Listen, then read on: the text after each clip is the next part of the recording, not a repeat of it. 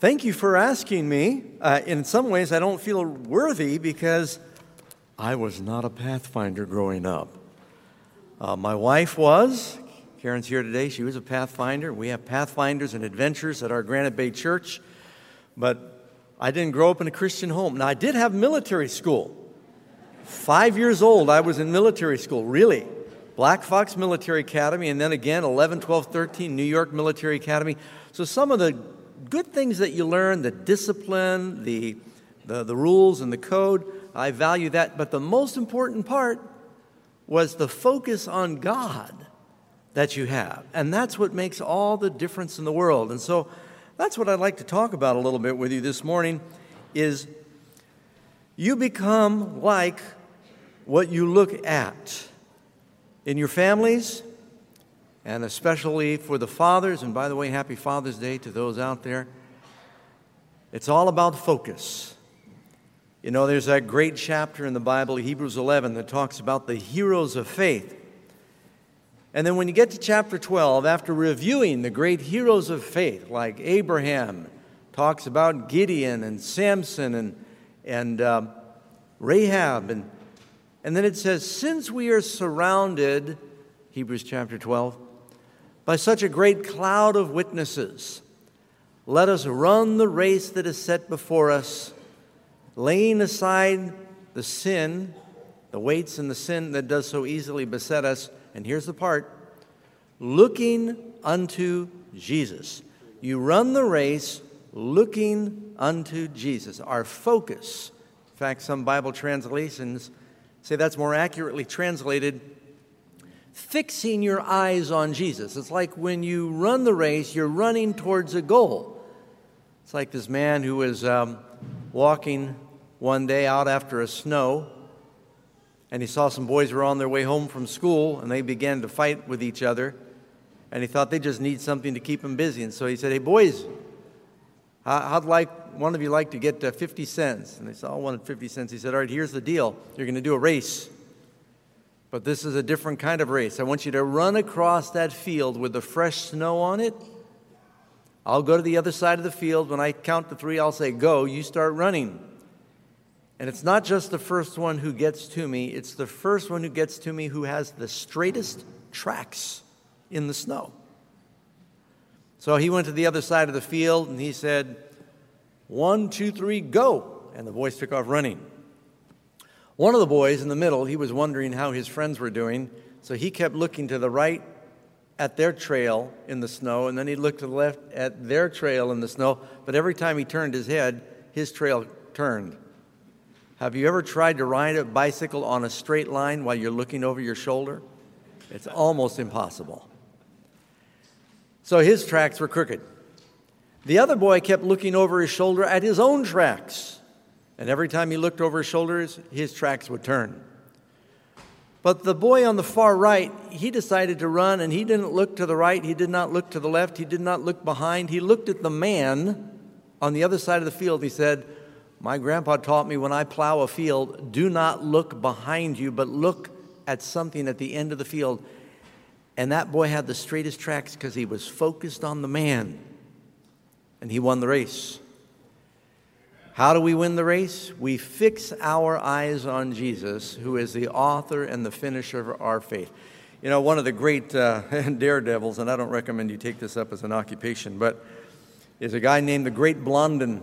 He's one of the few tightrope walkers who lived and died of old age. Most of them didn't die of old age, they fell off the rope.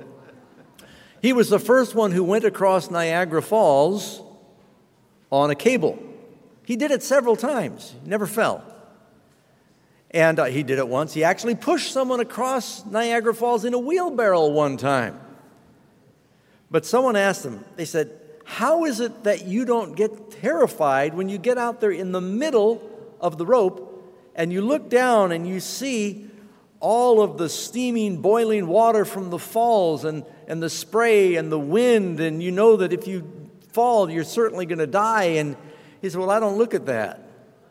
He said, When I start out across the gorge, he said, I have a silver star that I have fixed on the other side of the rope. He said, I keep my eyes on the star. I don't even look at my feet. He says, I know if I keep my eyes on the star, when I put my feet down, they'll be straight.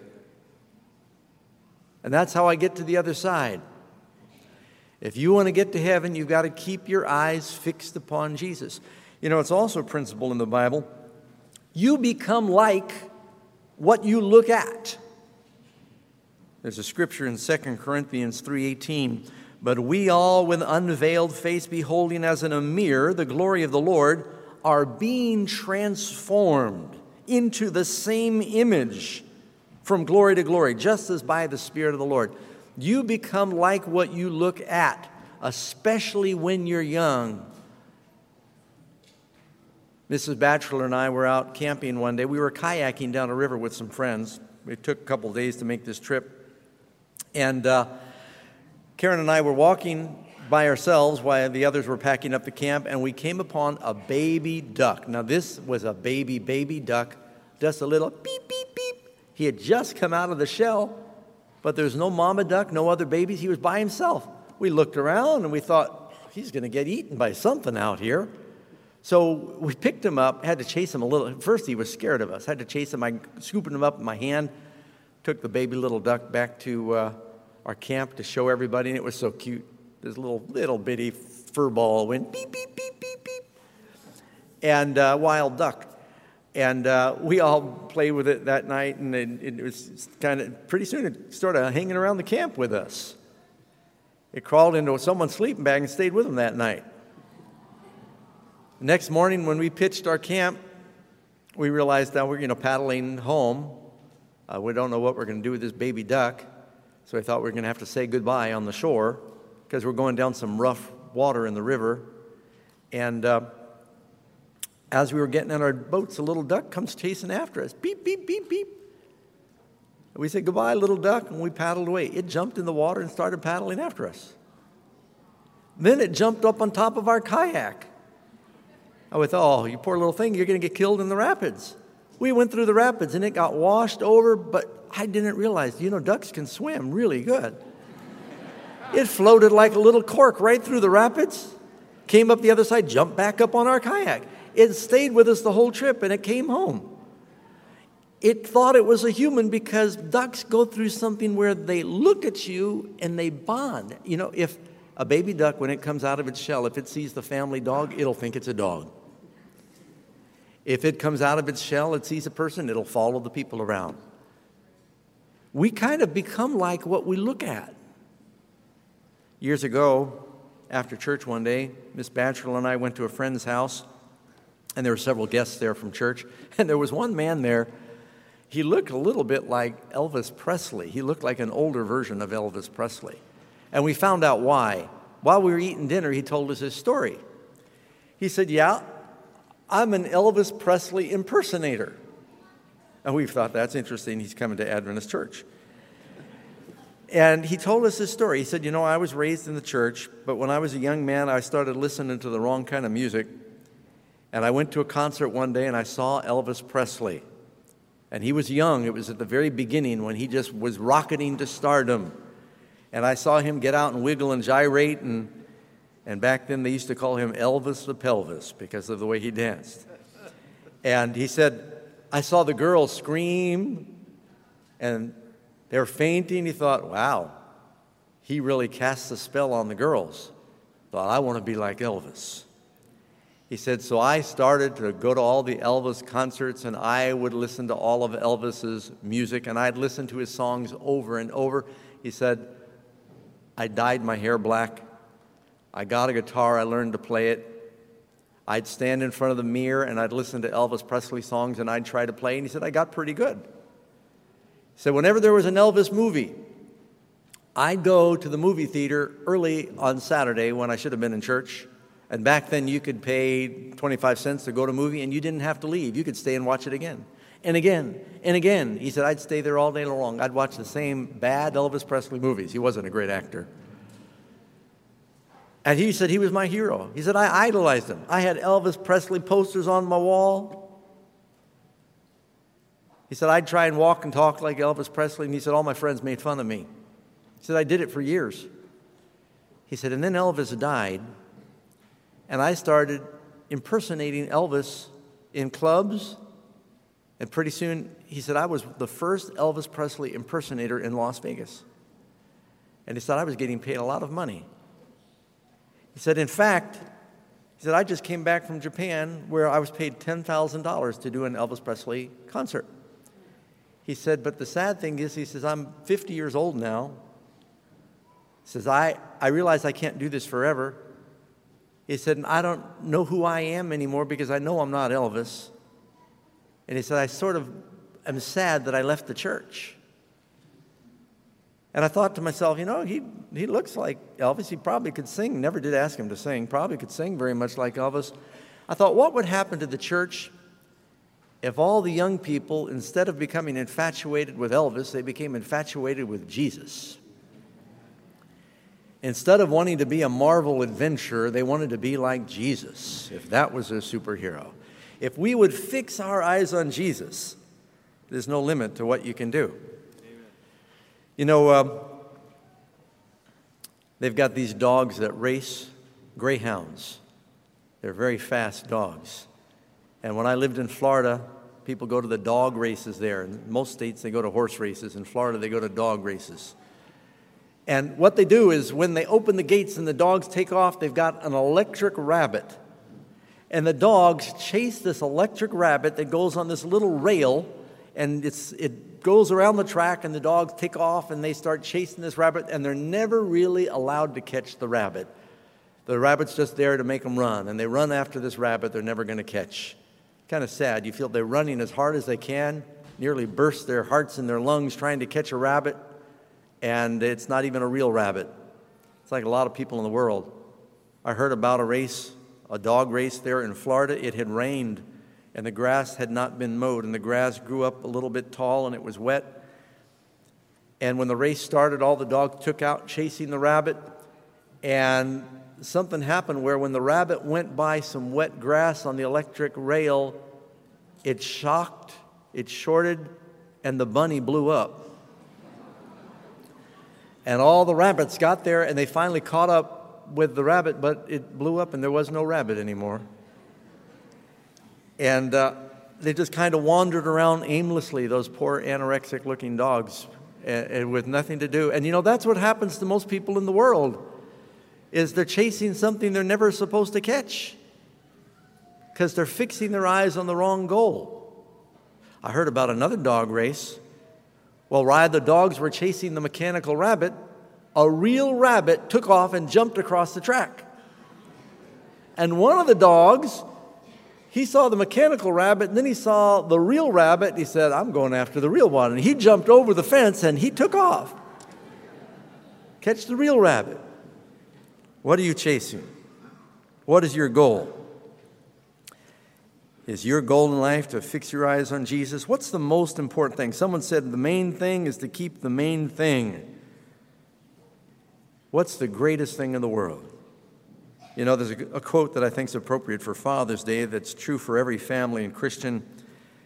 In the book of Education, page 57, the greatest want of the world is the want of men men who will not be bought or sold, men who in their inmost souls are true and honest, men who do not fear to call sin by its right name, men whose conscience is as true to the duty as the needle is to the pole. I like that part. They, they've got this focus like a compass. Men who will stand for the right though the heavens fall. The greatest want in the world is a people who will fix their eyes on Jesus. They will focus and they'll not turn away. Living up in the hills, I had a friend, his name was Bill Rome. He was an old timer in Covelo, and he was what they, a beekeeper, but he used to get wild honey. He didn't have his own beehives. He knew how to track bees. You ever heard about that? He was out in the woods and he would get two beehives a day tracking bees. I said, How'd you do that, Bill? He said, Well, I take a little lid of honey and I put it in a field where there were flowers and pretty soon, one of the bees would find the honey. And he says, You know what a bee does after he finds honey? He makes a beeline back to the hive.